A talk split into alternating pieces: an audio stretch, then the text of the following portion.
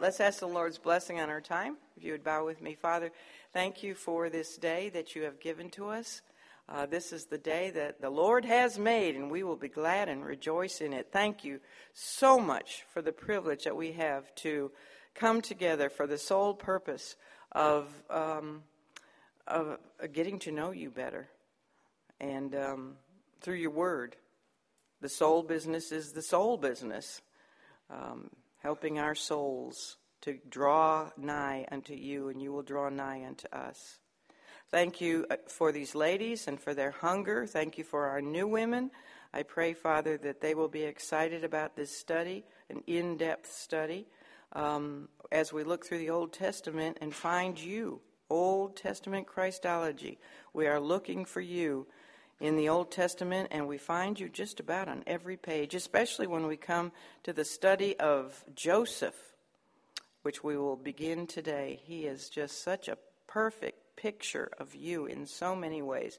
We can touch his life from birth almost to death and find you there. Your first coming and your second coming. It's so exciting, all the things I've learned over the summer months. And thank you, Lord, for health. Thank you for everyone who is able to be here. We pray for new ladies to be able to join us every every day of this year.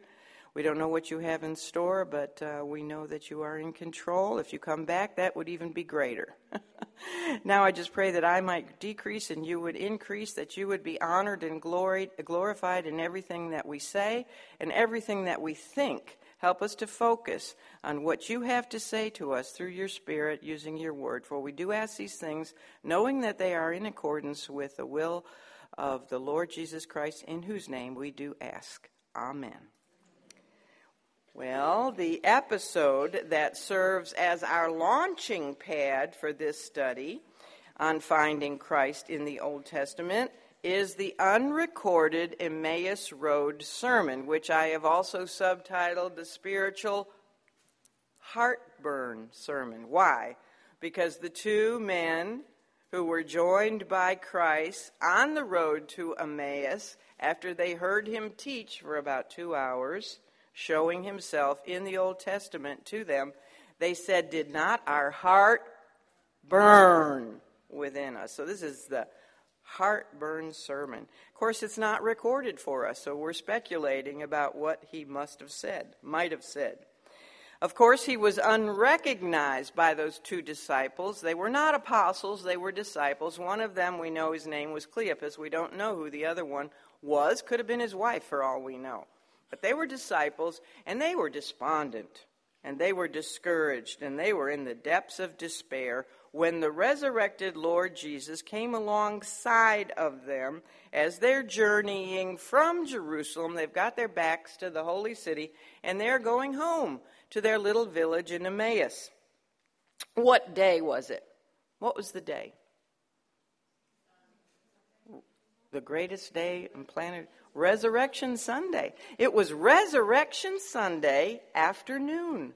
And these two disciples had already heard the reports of the women who had been to the empty tomb.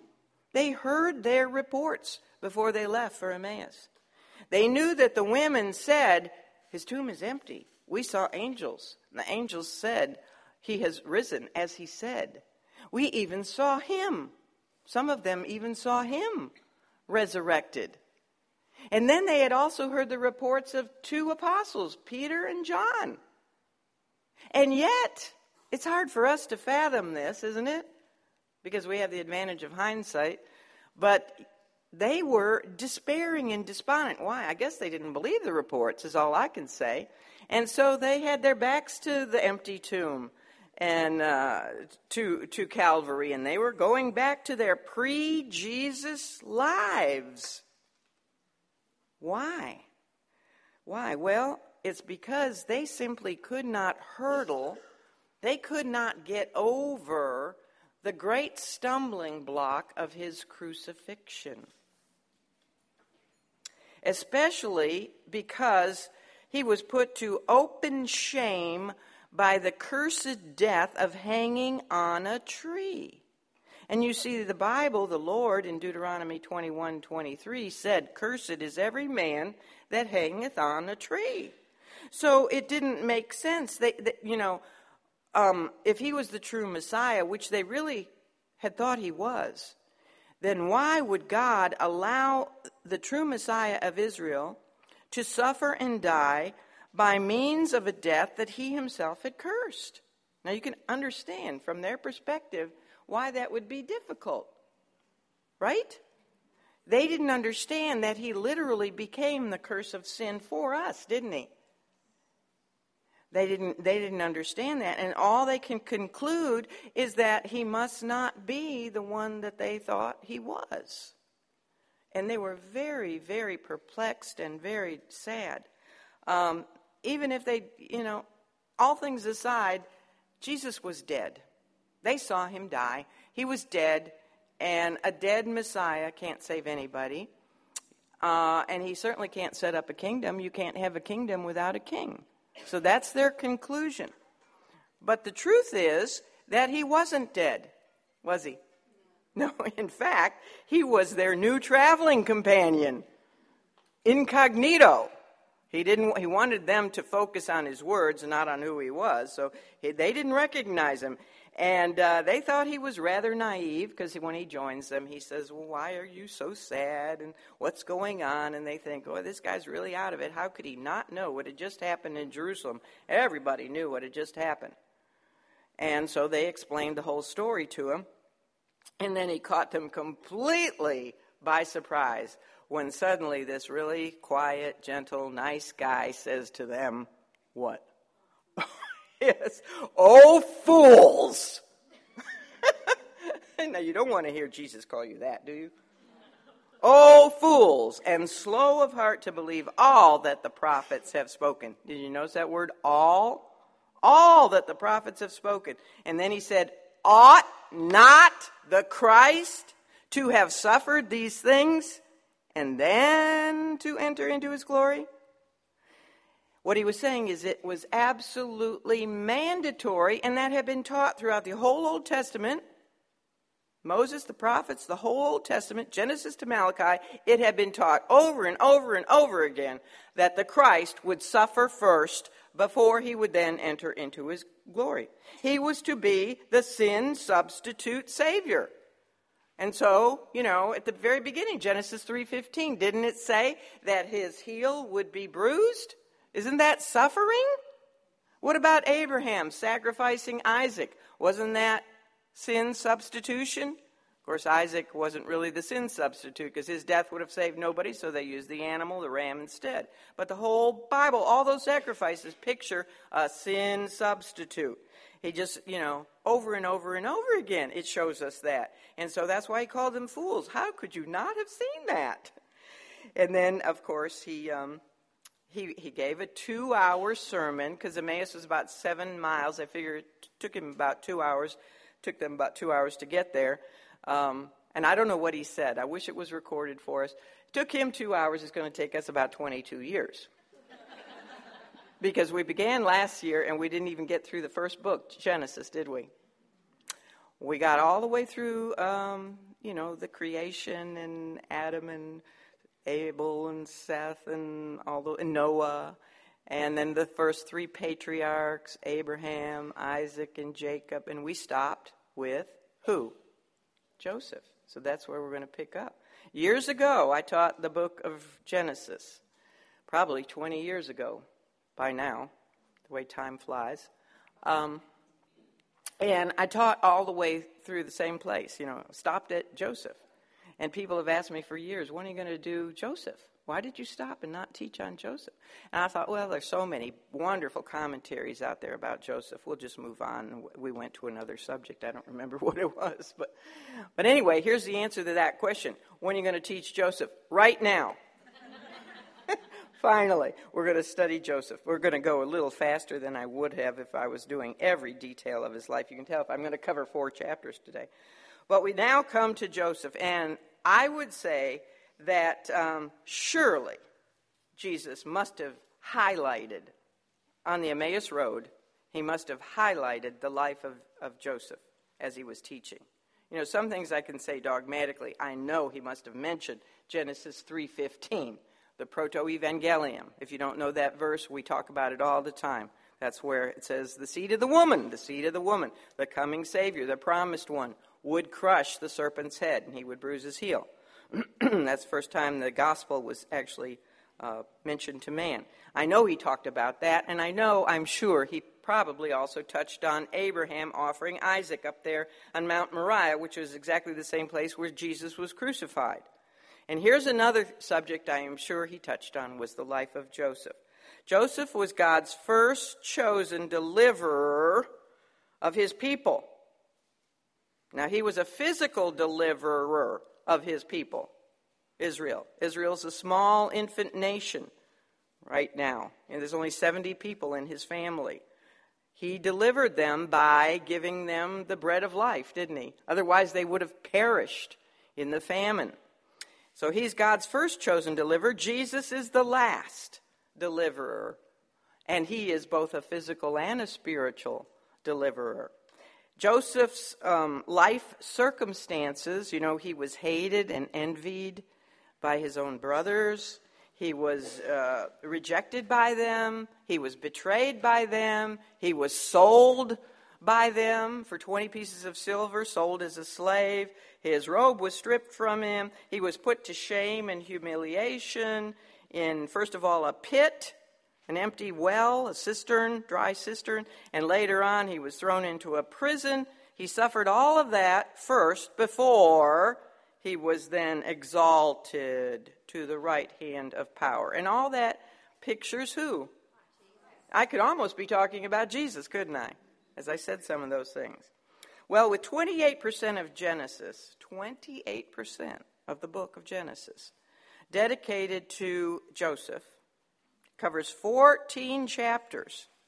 He's the last of seven prominent men in the book of Genesis. Who are those seven? And wouldn't you know it'd be seven, God's favorite num- number. Who are the seven prominent men in Genesis? Well, you've got Adam, of course, Abel, Noah, Abraham, Isaac, Jacob, and Joseph. So he's the seventh one. Um, so, with all that, I would say that definitely Jesus included him in his quick study of Old Testament Christology. Christology 101 is what he gave a class on that day. The fact is that if we can, we can touch the life of Joseph at almost any point uh, from his birth on and find a certain aspect of the person or the work of Christ portrayed to us. There's actually, now when I was going to do this study this summer, I was trying to think of my outline. You know, how am I going to approach his life? What's the outline going to be? And um, there's a lot of outlines for the life of Joseph that you can find in different commentators. Look at Harold Willing, Willmington, he probably has a great one. Um, so I was trying to decide that, and then I came across somebody who said that he developed his own outline for his life. Did you know that? Joseph gave own, his own outline for his life, and he did so by the names of his two sons. He actually named his sons his father, Jacob, remember, he didn't name the sons except for uh, Benjamin. He let the mothers name them. But Joseph named his two sons. He named his firstborn Manasseh. Manasseh means, in Hebrew, God made me forget all my toil. God helped me forget my toil, my troubles, my tribulations. Ephraim, his second born son, his name means God caused me to be fruitful in my affliction. So, what he is basically saying there is that his early years, the first part of his life, was full of toil and affliction, troubles and afflictions, while his latter years were those that were abundant with forgiveness and fruitfulness. So, using his outline for his life, we're going to look, first of all, at his years of toil and affliction, which actually picture the suffering Savior, the first coming of the Lord Jesus Christ. And then we're going to look at his years, Joseph's years of forgetting and fruitfulness, which picture Christ in his second coming. When he comes again, is he going to forgive Israel for what she did in rejecting him? Mm-hmm. Is she going to be? Is he going to be fruitful? Oh yeah. So that's very fascinating. Joseph's life pictures the first and second comings of our Lord Jesus Christ. Well, at the time of Joseph's birth, Jacob had how many other sons? He was the 11th. So he had 10 older brothers, right? 10 older brothers and at least one sister. Now, it does tell us in the scripture that Jacob had daughters, plural. And I'm sure with four mothers there were daughters, plural. But there's only one who is named, and her name is Dinah. And the reason she is named is because something special happened to her. All of those, his, his 11, his 10 brothers and his one sister, and probably other sisters, were born within seven years of each other. So they are all close in age. Jacob's family at the time of his birth, of Joseph's birth, was living up in northern Mesopotamia in a city called Haran.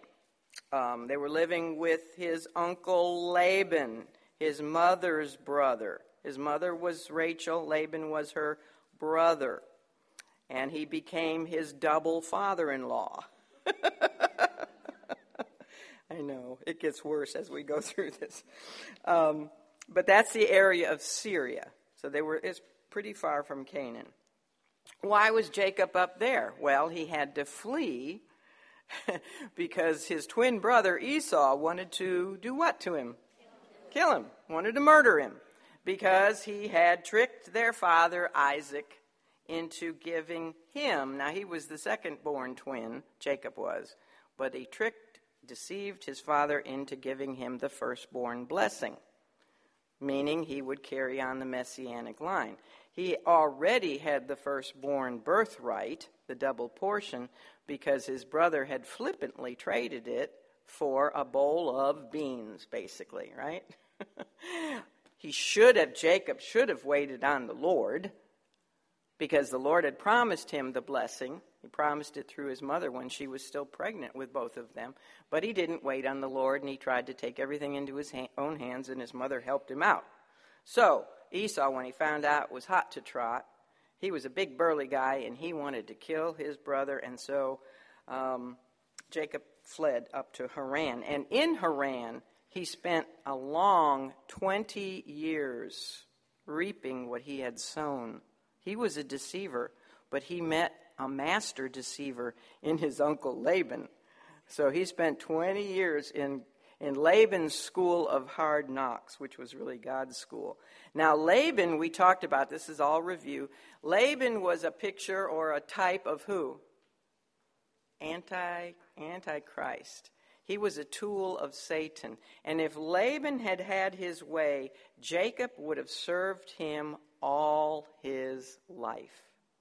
He never would have let Jacob return to the promised land, at least not with his family.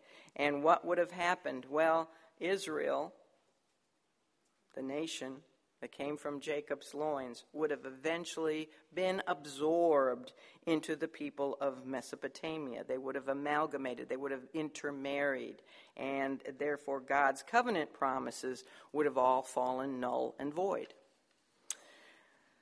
But, of course, Laban did not get his way, did he? well, um, when Joseph was finally born to Rachel, she had been barren, just like all the patriarchs' wives had conception problems, didn't they? You ever think about why that was? Sarah had a really pro- big problem, didn't she? She was not only barren all her childbearing years, but then she was even postmenopausal. I mean, that's a real problem if you want to have a child. um, and then there was uh, Rebecca, and she was she was barren for a long time before she gave birth to the twins, Esau and Jacob. And Rachel, Jacob's mother, I mean, Joseph's mother, was barren. Remember all she she tried mandrakes and she tried all kinds of things to try to get pregnant. So uh, why why were all the patriarchs' wives um, barren and had had conception problems? The Lord was showing us through them that uh, nothing is impossible with God, right? And He was showing that because one day He would come into this earth in a really impossible way, humanly, because He was born of a virgin. I mean, that's even more difficult than postmenopausal, I guess. I guess. so when Joseph finally came along, he was the joy and delight of his parents. Um, Jacob was really happy because Rachel finally stopped complaining, you know, and he loved Rachel, didn't he?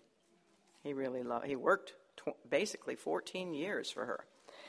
Now Joseph's name is interesting because his name means two things in Hebrew, and they're actually opposite of each other. His name means taken away and added to. Now that's really strange. But again, even in his name, he is pointing to Jesus because Jesus had to be taken away before he could add to. Except a grain of corn be planted into the ground, it cannot spring forth and bring forth much fruit. He had to die before he could have his church and add to. The, the day the church was born, did it get added to? Has it been added to ever since? Yes. So even his name points to Jesus.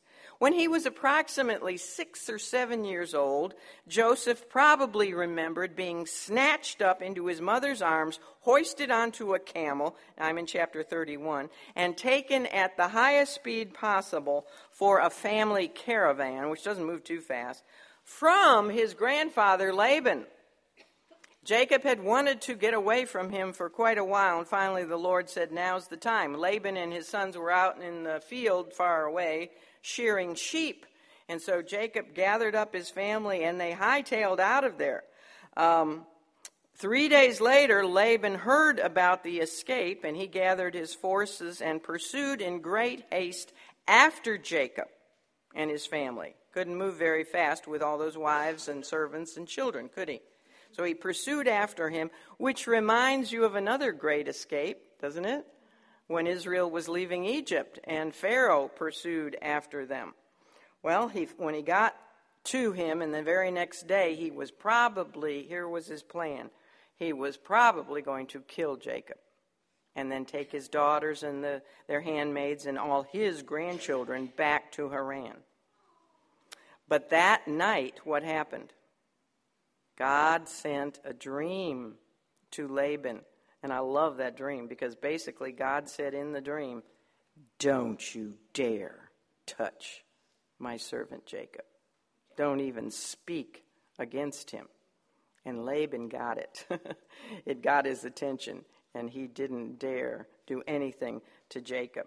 The Lord kept his promise. Remember when Jacob was fleeing from Esau?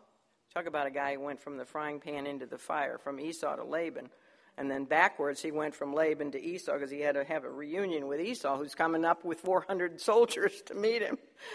But anyway, when he was escaping from Esau, he spent the night at a place where there was a, a stone he used for his pillow. And what did he have that night? A dream about a ladder that reached up into heaven, and he saw the Lord Jesus Christ, the pre incarnate Christ, at the top of the ladder. Angels were ascending and descending on that ladder. Well, he had had that dream, and in the dream, the Lord told him he would, re- he would return him. He didn't tell him 20 years later, but he said, You will return safely back to this land, to Canaan. I will take care of that. So, and he always keeps his promises, doesn't he? So he was safe from Laban and also from Esau. Well, sometime later, of course, there was that night at the Jabbok where he wrestled all night with the Lord and um, finally went from wrestling to clinging. Yay. That was the good part, clinging to the Lord instead of trying to do everything in his own strength. And the Lord had to touch the hollow of his thigh, and he came limping out of that experience, crossed back over the Jabbok, and then met his brother. His brother all of a sudden had a total heart change because he saw how old he'd gotten. of course, he was the same age, but uh, you know, you never notice how old you are. You notice how old, wow, you've really aged, sister. Uh, but when he saw his brother come limping out to him, he just had a, I mean, what was going to be a scary prospect became a very emotional uh, reunion, didn't it? Because they were hugging and kissing and crying, and it was a beautiful scene. Well, sometime after that, Joseph's family did settle in Canaan. And uh, I'm sure that it, this is chapter 34. I'm just moving around oh, so fast here. Uh, there was probably an incident that really st- struck out in, um, in Joseph's mind. Now, this, this must have been at least maybe 10 years later because the boys and girls are older. His half sister Dinah, I don't know why she was on her own and who let her do this, but it says in 34 1 and Dinah, the daughter of Leah, which she bare unto Jacob, went out to see the daughters of the land. Now, she should never been alone, and she should never have been um, fellowshipping with the daughters of, you know, that was the Canaanite daughters, the pagan daughters. And she went into the city of Shechem, which uh, was not a good city, it was a pagan city.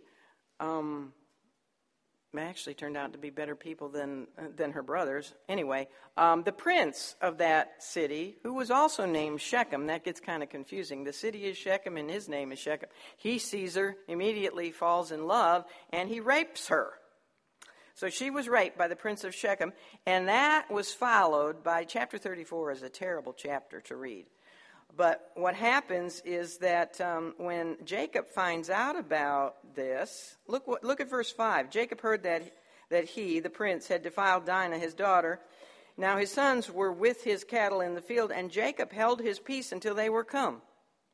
He was a sad father, if you want to know the truth. He didn't take the leadership role and do something about his daughter's rape. What he did is he held his peace and he waited till his sons came home from being out in the field with the cattle, and he let, he let them take over the situation. That was a big mistake.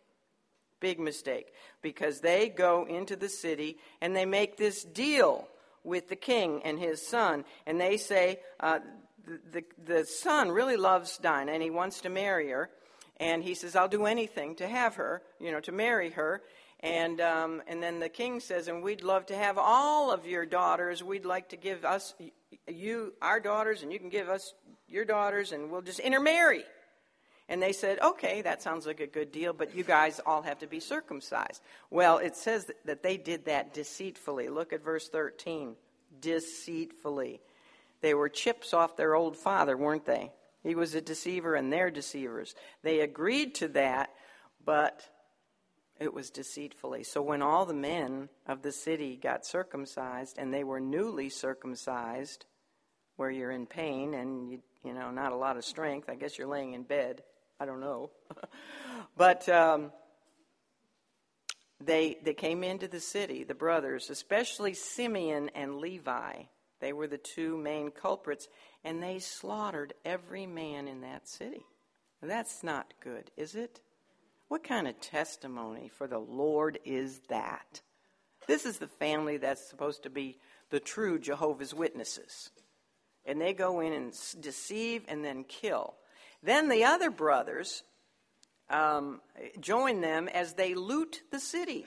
They take everything out of all their homes. They take all their cattle. They take everything. And they even kidnap all the wives and children. That is horrible. Horrible, horrible. And then when Jacob finds out about it, he's furious. He doesn't do much. But here's what he says to his uh, sons. Look at verse 30.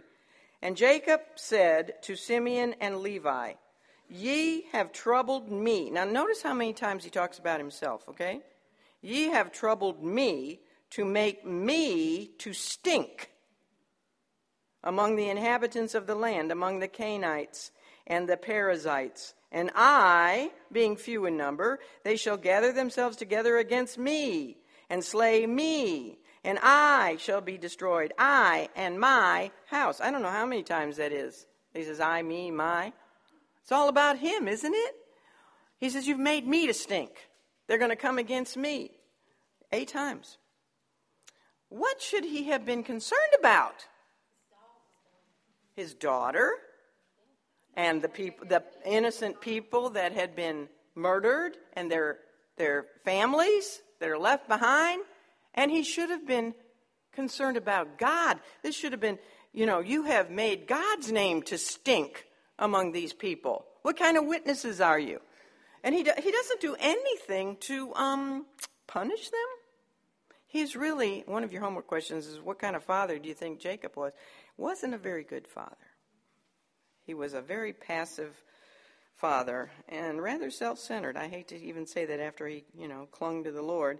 He goes on to become Jacob again. He fluctuates between Jacob and Israel. Israel means Prince of God, but he doesn't always act like the Prince of God.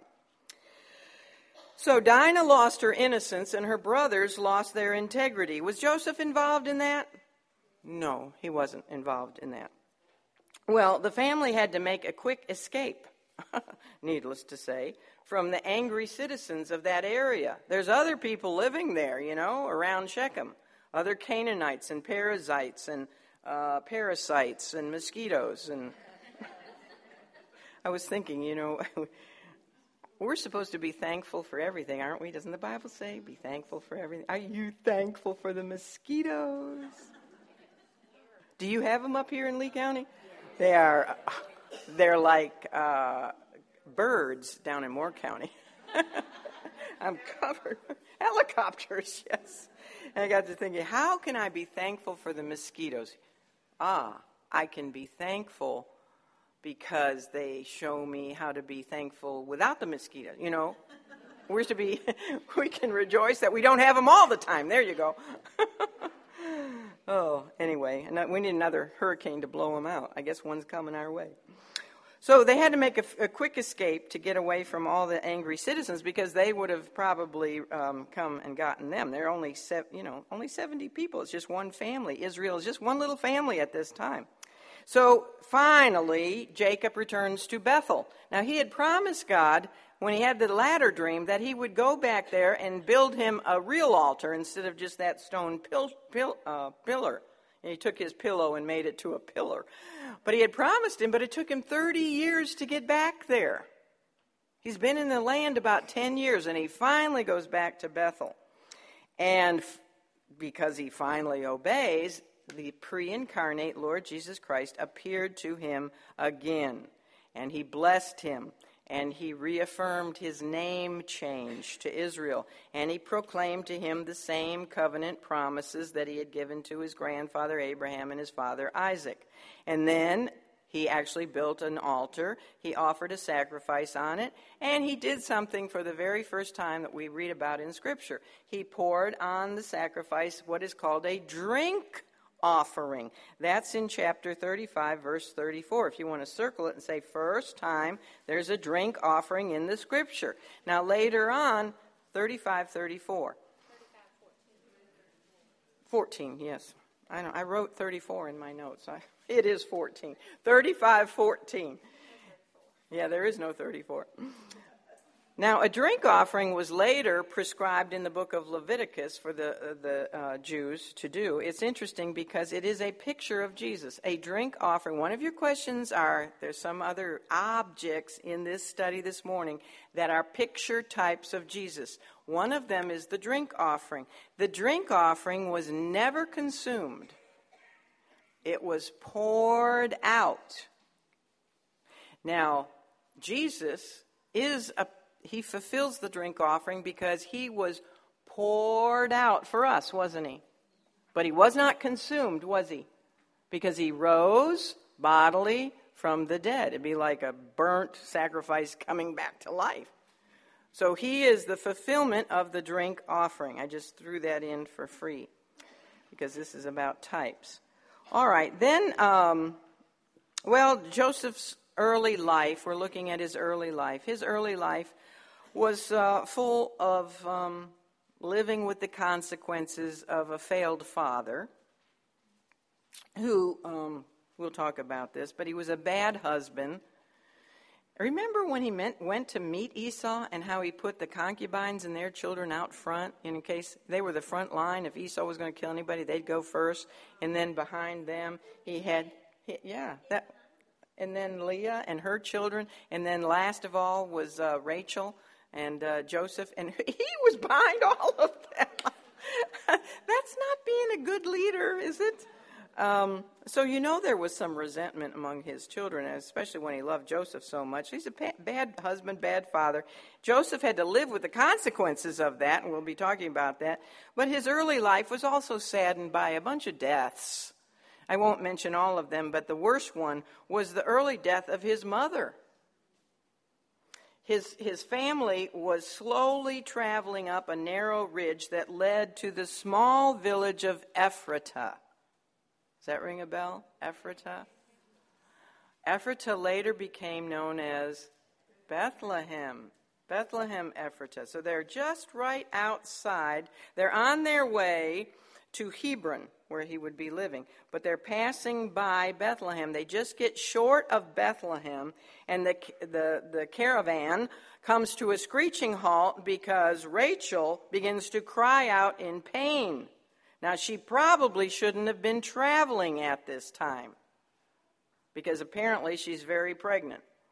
Uh, and she's go, she goes into labor. She can't go any further because her baby is coming.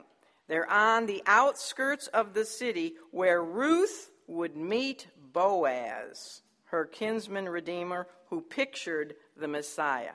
They're on the outskirts of the city where David, tending his father's sheep, would write many psalms concerning the coming Messiah. And they're on the outskirts of the city where, years later, a godly carpenter from Nazareth would walk beside a donkey carrying his very pregnant virgin wife, Mary, who would deliver the Messiah. It was outside Bethlehem that Joseph lost his mother. He was probably only six or seven years of age. Jacob lost his beloved wife. Do you remember when she said, Give me children or I die? And you remember another occasion when Laban was searching through the tents? After he pursued them, he said, Somebody has stolen my gods. And she was sitting on them. And Jacob had said, If you find them, whoever you, you know, Whoever has them, let him die. Well, it was Rachel. So she did die, giving birth to Jacob's twelfth son. She named him, as her spirit was departing, she named him Benoni, which means son of my sorrows. And that name pictures Christ in his first coming. But for the first time, Jacob actually named one of his children because he changed the name to son of my right hand picture of Jesus at his second coming. Isn't that fascinating? Both sons of Rachel have double names that picture Christ. Shortly after her death, we have another sorrowful incident that I hate to read about. But Jacob's oldest son, and this is in verse 22 of chapter 35, you're going to just have to go home and read these chapters because this is very hard. I don't have time to read them all. I wish I could. But in 3522, we learn that Jacob's oldest son, Reuben, committed adulterous incest. I guess I would call it adul- it's adultery and incest because he um, slept with Bilhah. Who's she? Well, she's one of the concubines of his dad um, a handmaid of Leah.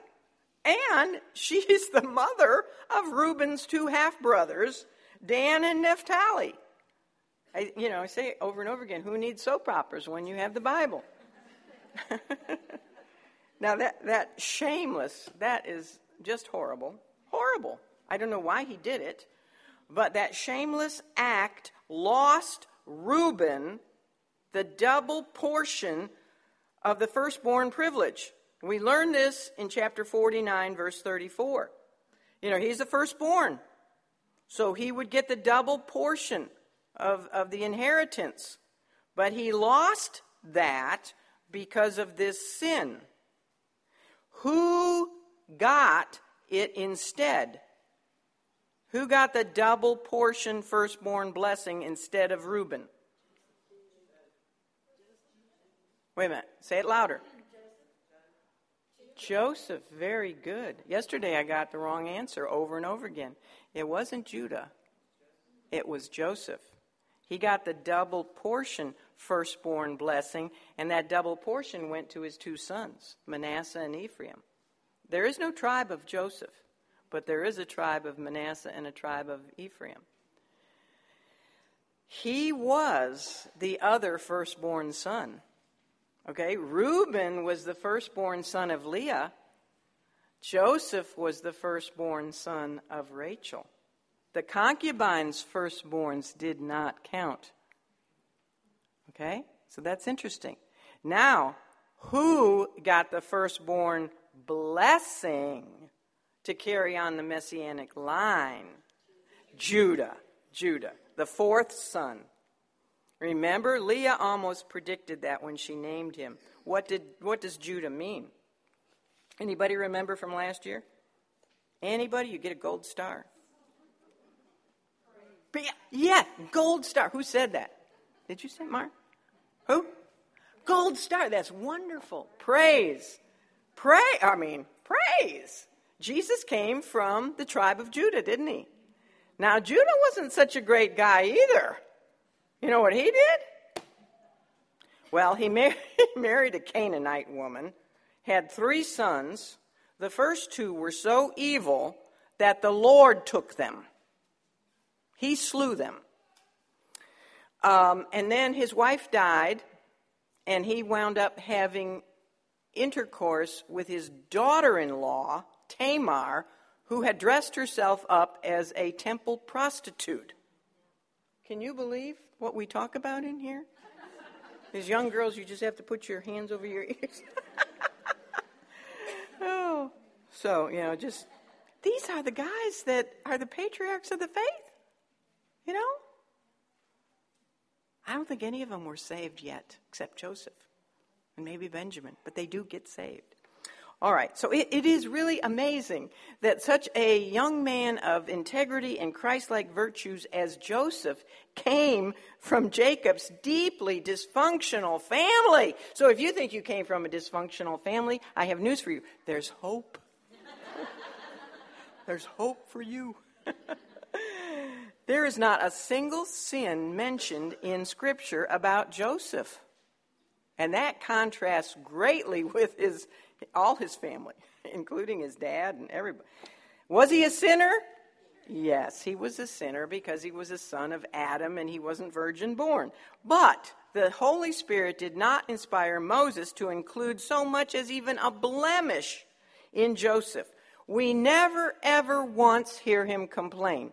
Now, if you were betrayed by your own family and you were sold as a slave and you were uh, just treated the way he was treated, and wound up in prison for um, 12 years and you were unjustly accused of a sexual crime.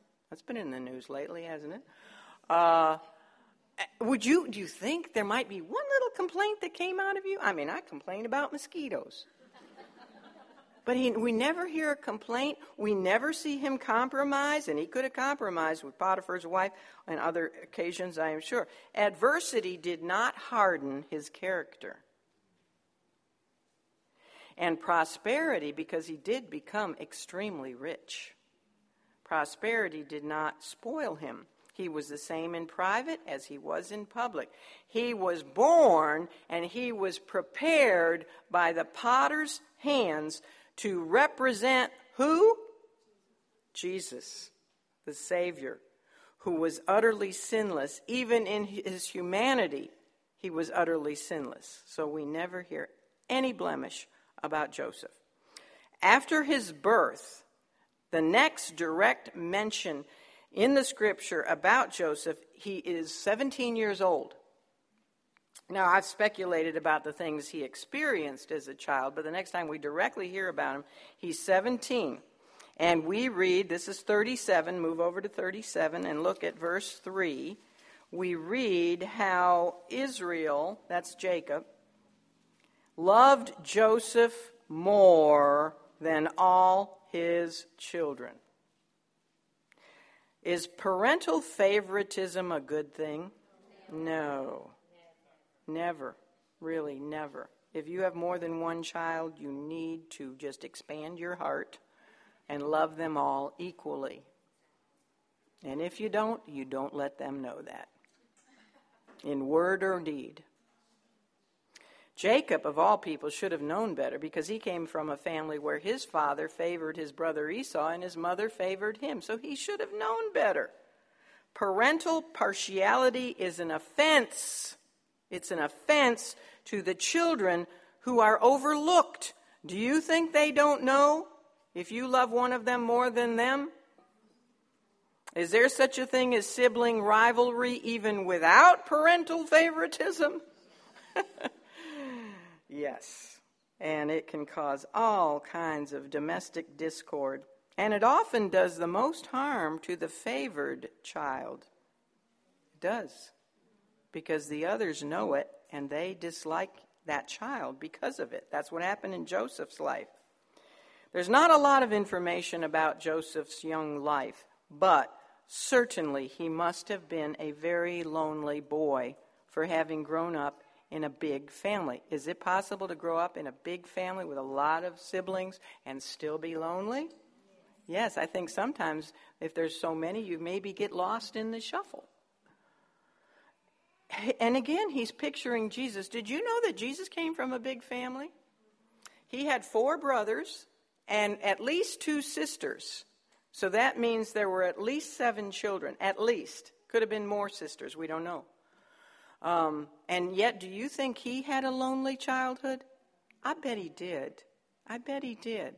After all, who wants to play with Mr. Perfect? He never gets paddled. He always does everything right. Mommy just adores him. Hmm, I think he also, and I think that's another way in which Joseph kind of pictured Jesus. Well, Jacob, he further exasperated the sibling jealousy of his sons when he presented Jacob with a special gift. What was that gift? Yes. Now, at Christmas time, if you have multiple children or grandchildren, you give them all the same thing or very similar in price, you know. you don't give one a big bicycle and the other ones you give a little uh, socks. Yeah. you know what my son gave me last Christmas? A tick remover.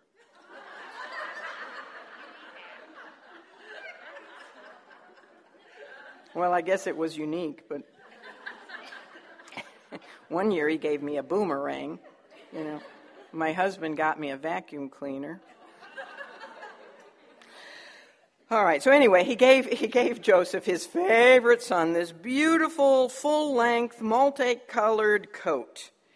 Now, we learn from other passages in the Old Testament that robes of diverse colors were, were worn as a mark of distinction for those of nobility or royalty. It was a coat, and I give you the Hebrew words in your notes, but the, the Hebrew means that the coat had full length sleeves that you know went all the way to the hands, and um, it went all the way to the feet, full full length. And that was different from his brothers who would wear sle- uh, robes with short sleeves and they'd go to the knees because they were working. Because that was a workman's robe. This was the, the robe of royalty.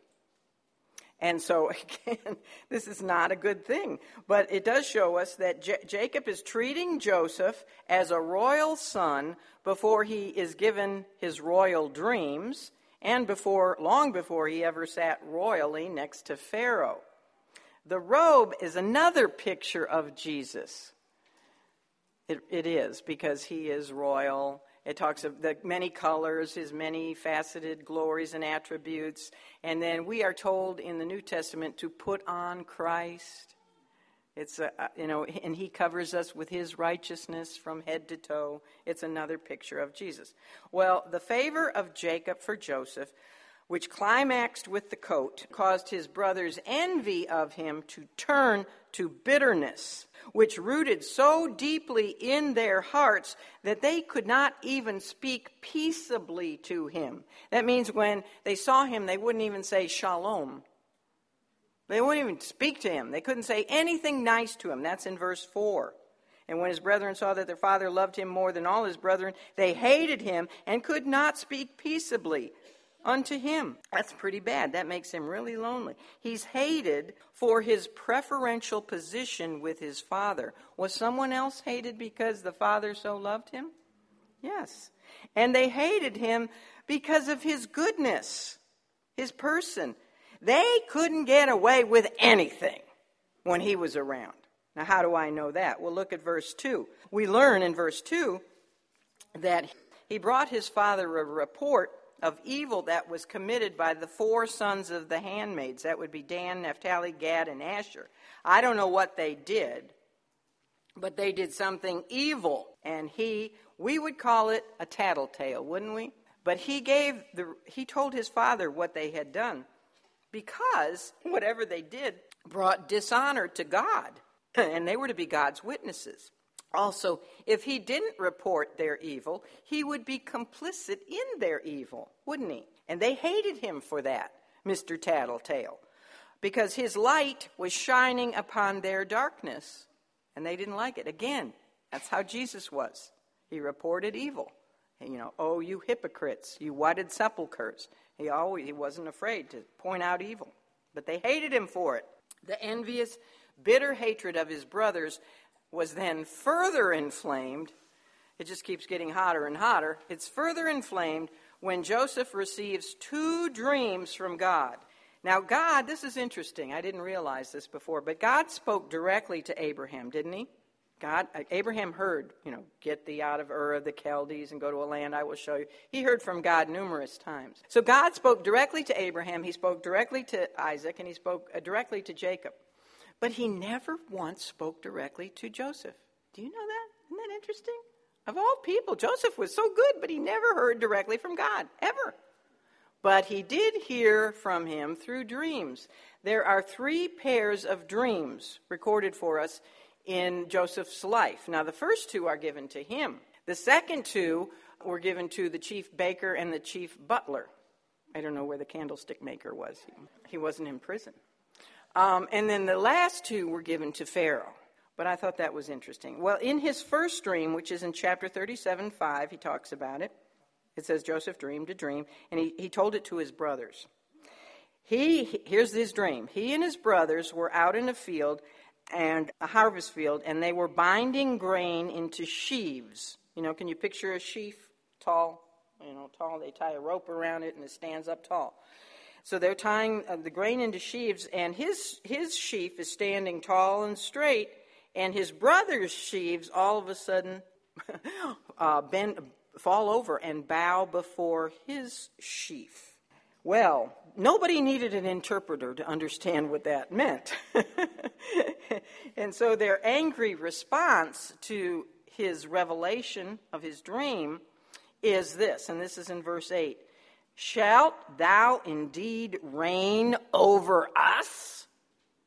Or shalt thou indeed have dominion over us?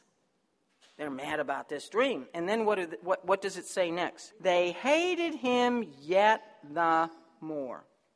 Now, their words align with the words that Jesus shared in a parable in Luke 19, he gave what is called the parable of the pounds. And in that parable, there was a certain nobleman who had come from a far country, and that speaks of him. He came from a far country, heaven. And when he came, the people that he was to rule over said this We will not have this man to reign over us. So again, Joseph's experience is picturing what Jesus would go through. The importance now of God given dream communications to their own father, to Jacob. When did he have a dream? The ladder dream. He shared that dream with them. The, yeah, the ladder dream. No, on his way in, into, uh, yeah, fleeing from Esau. He shared that dream with them, and they knew that that was from the Lord. And then also, we know that they heard about Laban's dream because he didn't kill his father, their father. So they knew dreams came from God, in their particular family at least. And so they should have, have should have had reverential awe when Joseph shared his dreams with them. I'll talk about the second dream in a minute. But did they? No. Their reaction to his dreams was the opposite. I mean, they're mad about it, and that indicates to us right there that they're not right with God. I think we might have known that anyway from their behavior, but they're not right at all with God, and that becomes even more obvious when they attempt to oppose God's will by selling Joseph as a slave. You know what they said when they did that? This is in chapter 37 20. They said, Let's see what becomes of his dreams now. So, in doing that, they are really, they're really trying to overrule God's will. Because God is saying Joseph will be the prominent one, he will be the leader of the family. Well, God sent Joseph a second dream.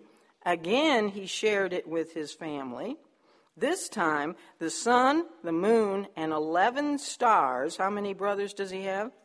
11 stars bow down before him. They make obeisance to him. And this time, we are told in verse 11 that his brothers envied him.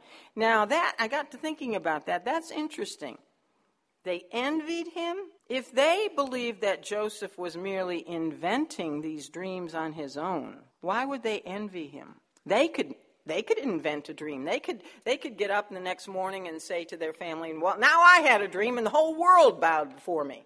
The reason they envied him is because they did actually believe the dreams were sent from God. And by, by the way, Joseph was not a liar, was he? He was Mr. Goody Two Shoes. He would never lie. So I, they really did believe these dreams were from God. Now, many people have criticized Joseph, saying that he was spoiled he was insensitive to his family for having shared with them his dreams, that he should have just kept it to himself.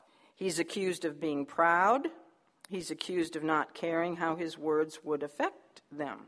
And you can pick up commentaries and read that. They criticize him.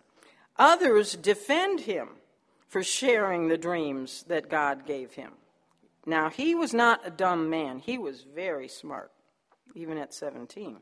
And he obviously knew that these dreams would not go over very well with his brothers, you know, even causing them to hate and envy him more than they already did. And although, however, although it would, and he knew it, it would ostracize him even further from his family, he was duty bound to share God's revelation with them. You know, there was no scripture back then, was there? When somebody received revelation from God, they were bound. They sh- it was would be a sin of omission if they didn't share it. God spoke directly or appeared to his servants in those days in various forms, like when he wrestled with Jacob, or when he spoke to Moses from a burning bush, or he revealed truths through dreams. Now that we have the complete Word of God, he, he doesn't do that well, I better not say that because I think he's doing it in a lot of Muslim countries right now, speaking to people through dreams. But it's not revelation, written revelation. He's revealing himself to them. Anyway, they didn't have the Word of God back then, so that's how he communicated. One thing I want to throw in here is that his dream, you know, his first dream, which was about the sheaves, the grain from the earth, speaks of the position and power of, of Jesus on earth the second dream, which is about the sun, the moon, and the stars, speaks of Jesus' position and power in the heavens. And doesn't it say that one day every knee shall bow, whether of things in heaven and earth or under the earth?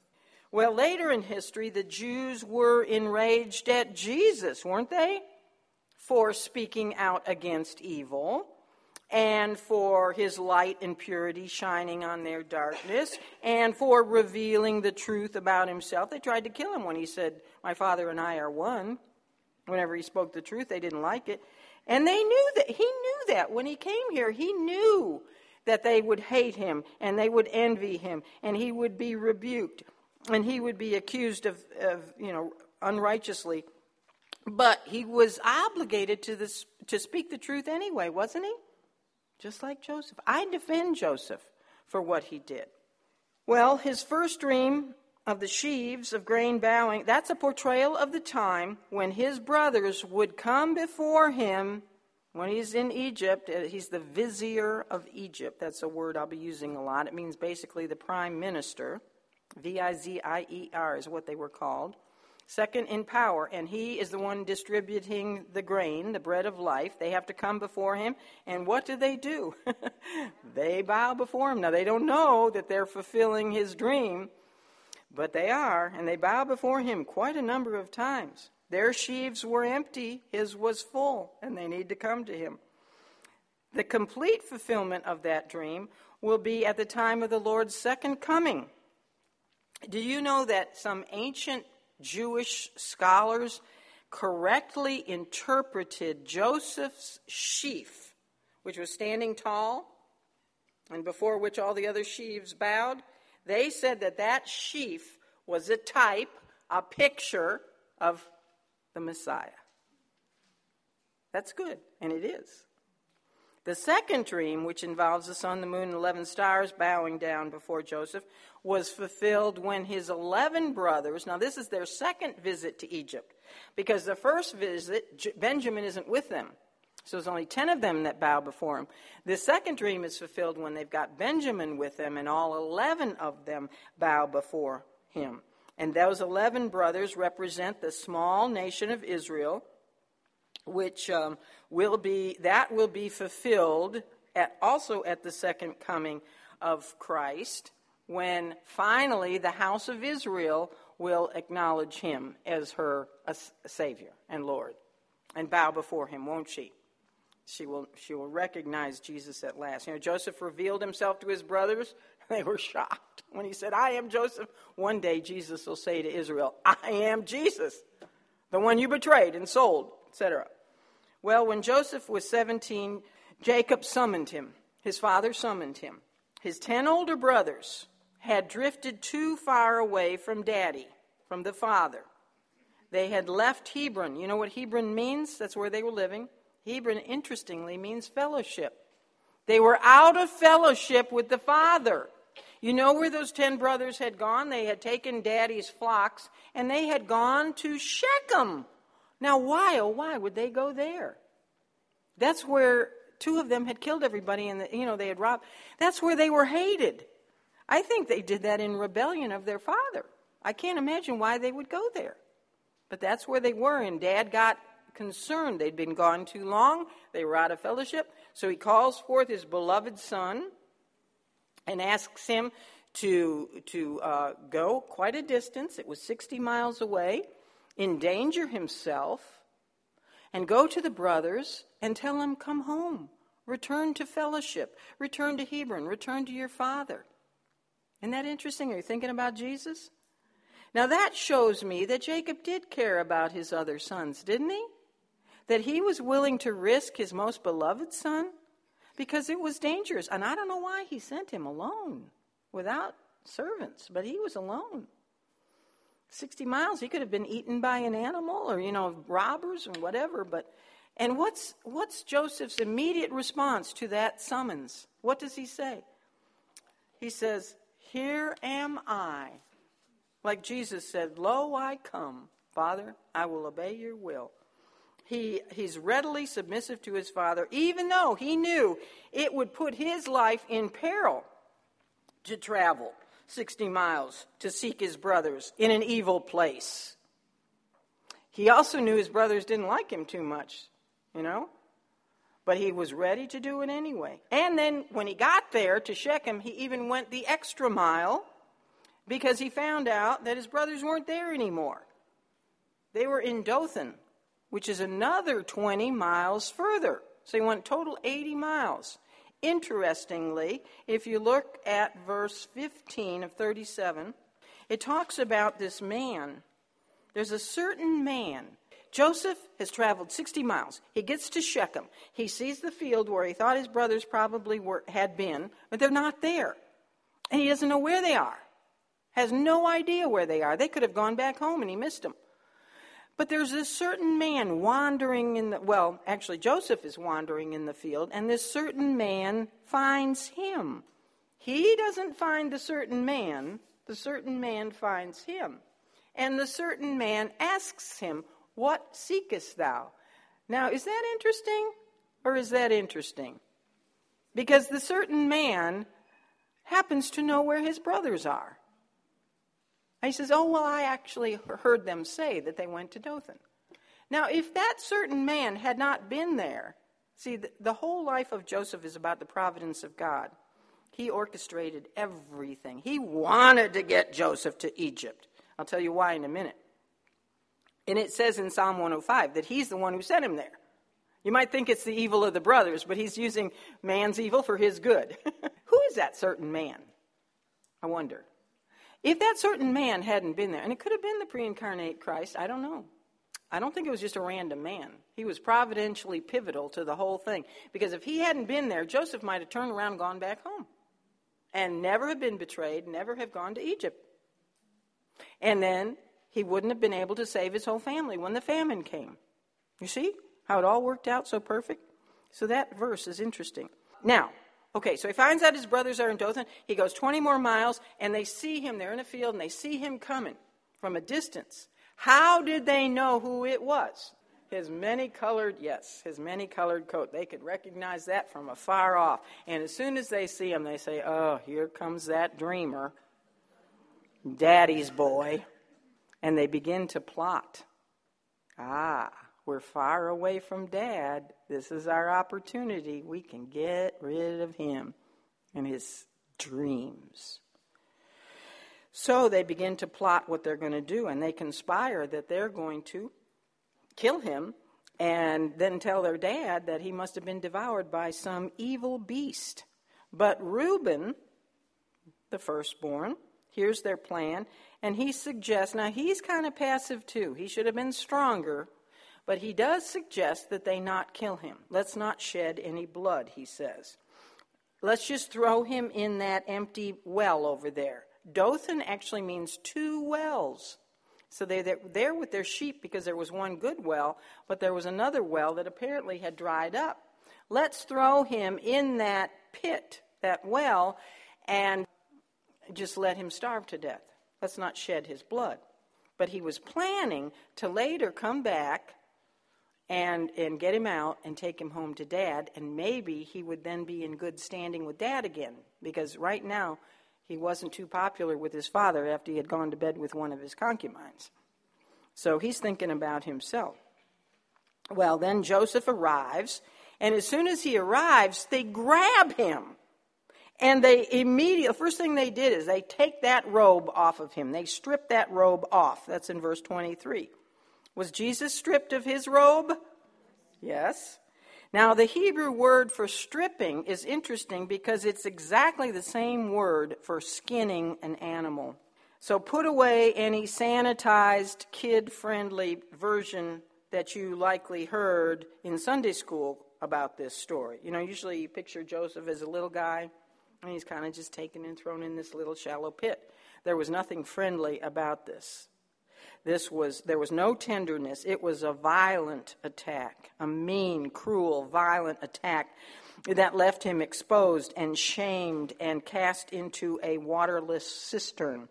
The Hebrew term, when they cast him into the cistern, the Hebrew means it, it's the same term for discarding a dead carcass. Awful, isn't it? Skinning an animal. I'm sure he was down there bruised and probably bleeding on the hard, stony floor of the well, and they intended to let him literally starve to death. Now, we know how cruel they were because they admit this later on in chapter 42, verse 21. They're in front of Joseph when he's the vizier of Egypt, but they don't think they, he understands them because they're speaking in Hebrew and he's pretended he doesn't know Hebrew. But here's what they said to one another 42:21. We are verily guilty concerning our brother in that we saw the anguish of his soul when he besought us, and we would not hear. They were callous, they were cruel. And remember, these boys are all around his age. Reuben is only seven years older than him. He's 17, so how old is Reuben? 24. They're 24, 20, you know, all the way down to 17. So they're just really young still. really, and then they further show their callousness because after he's in the pit and he's screaming his anguish of his soul, what do they do? It says they sit down to eat bread. That reminds me of something else. The Roman soldiers, what do they do? When Jesus is on the cross, they sit down there gambling for his coat, casting lots.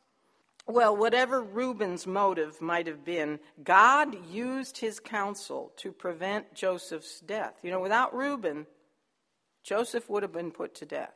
Okay? So Reuben, Reuben did that good thing. So don't feel so guilty when you eat a Reuben sandwich. but shortly, I don't, I don't know where Reuben went, but shortly after they threw Joseph into the pit, Reuben disappears from the scene. I, I don't know where he went, but he's gone.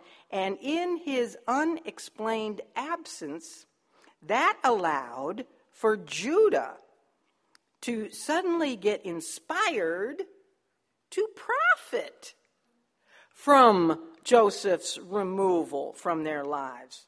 Let's not just let him starve to death, let's make a little money. Now, how did that idea pop into his head?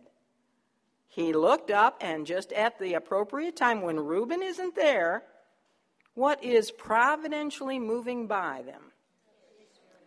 an Ishmaelite caravan on their way to Egypt. It's all it's just all orchestrated by God. Well, so that's what they do.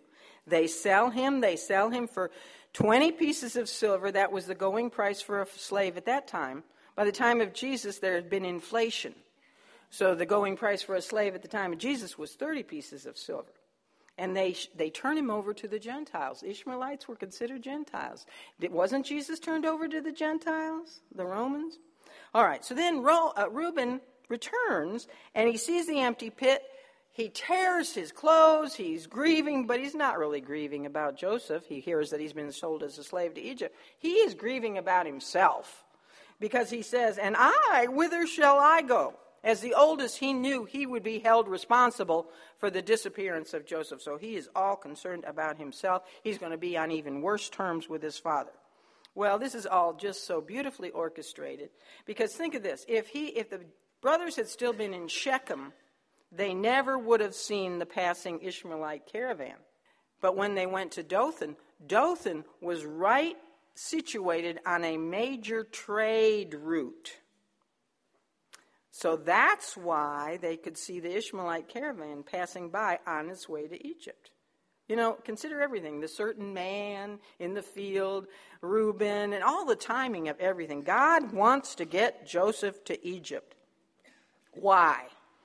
Well, because by moving Joseph to Egypt, not only was he going to save his whole family, you know, if the brothers had been successful in killing Joseph, they all would have died later in the famine. so God is, you know, helping them in spite of themselves. Um, but he wants to get he wants to get this little infant nation of 70 people into the womb of Egypt so that there they can be nurtured and preserved from the corrupting influence of living with the Canaanites. Now you say, well, the Egyptians are bad too. Were, were the Canaanites already having more of an influence on Jacob's family than Jacob's family was having on the Canaanites? Yeah. I mean, like I said, what was Dinah doing with the daughters of the land? She should never have been in Shechem alone. And then we heard that Judah married a Canaanite woman and had three boys, and they were awful. And, and Judah, uh, you know, his, well, not Judah, the, uh, the Shechemites, they wanted to intermarry. But here's what's interesting in Egypt, they'd be safe from amalgamating, from intermarriage, because the Egyptians were one of the most bigoted racial people there ever were. And they would have nothing to do with Jacob's family. They were unclean because they were shepherds. And it says in the scripture in 4634 that, the, that shepherds were an abomination to the Egyptians. That's why they put them in a special land, the land of Goshen. We'll talk more about their bigotry, but they would not intermarry. And when Israel was in Egypt, she grew, she multiplied, she prospered. So God had a plan. Well, the sons of Israel, as I said, minus Reuben and minus Benjamin, they sold jo- Joseph for 20 pieces of s- silver, passed him to the Gentiles. They were not only being cold and cruel to Joseph, but who else? His fa- their father, weren't they? I think this was revenge on their father because they knew he would be brokenhearted. But what do they do? They, they take his robe and they, they dip it, they cover it with blood from a goat, kid's blood.